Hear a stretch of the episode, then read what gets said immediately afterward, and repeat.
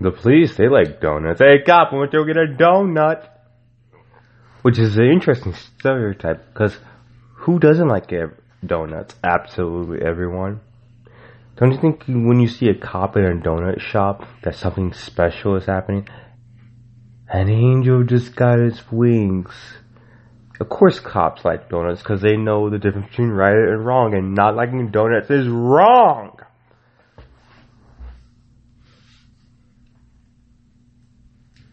Now they have, did you know that they, now they have gourmet donuts? And I asked the lady at the donut shop what's the difference between a regular donut and a gourmet donut. And she says, nothing, the price is higher. I got, the price is higher. I got you, fatty. And anyone who knows me knows I'm hella skinny.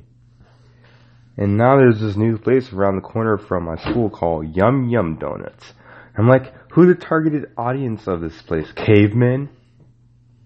I know two things, yellow fireball and yum yum donut. Yum yum donut, yum yum donut.